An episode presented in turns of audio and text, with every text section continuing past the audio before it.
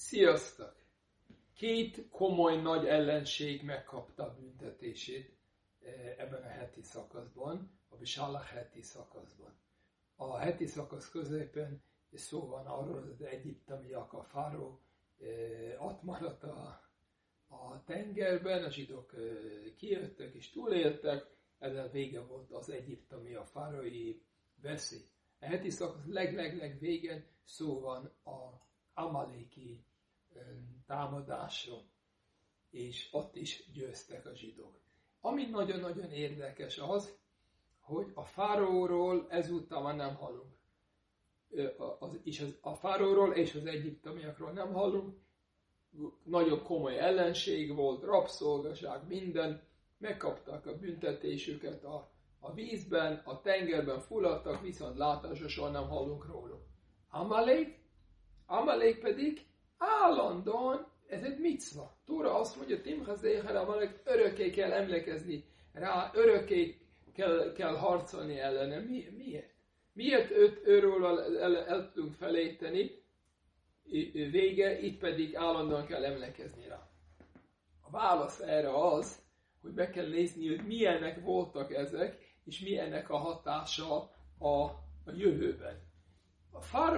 Amikor Mózes jött hozzá, és azt mondja neki, az Isten azt mondta, küld ki a zsidakot.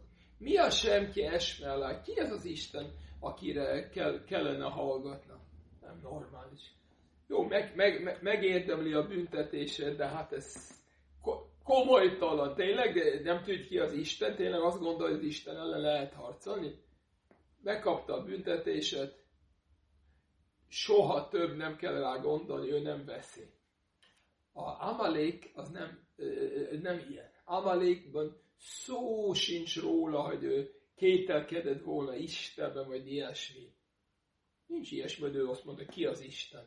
Mi, mi van írva Amalékról, akkor a Dvarim könyvben, a Mózes 5. könyvben az van írva, vagy Zanöv Bacha, Kola Nechesalim Alecha.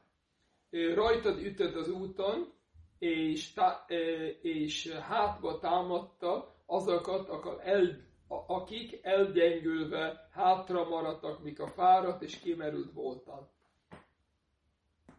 Felmerül a kérdés, Amalek támadott, ott volt a felhő, ami védett.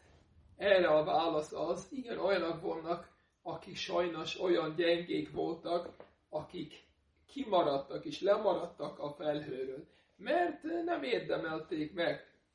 Amalék, ő után ment. Azt mondta, á, te senki vagy. Nem, az Isten nagyon nagy, te vagy a senki.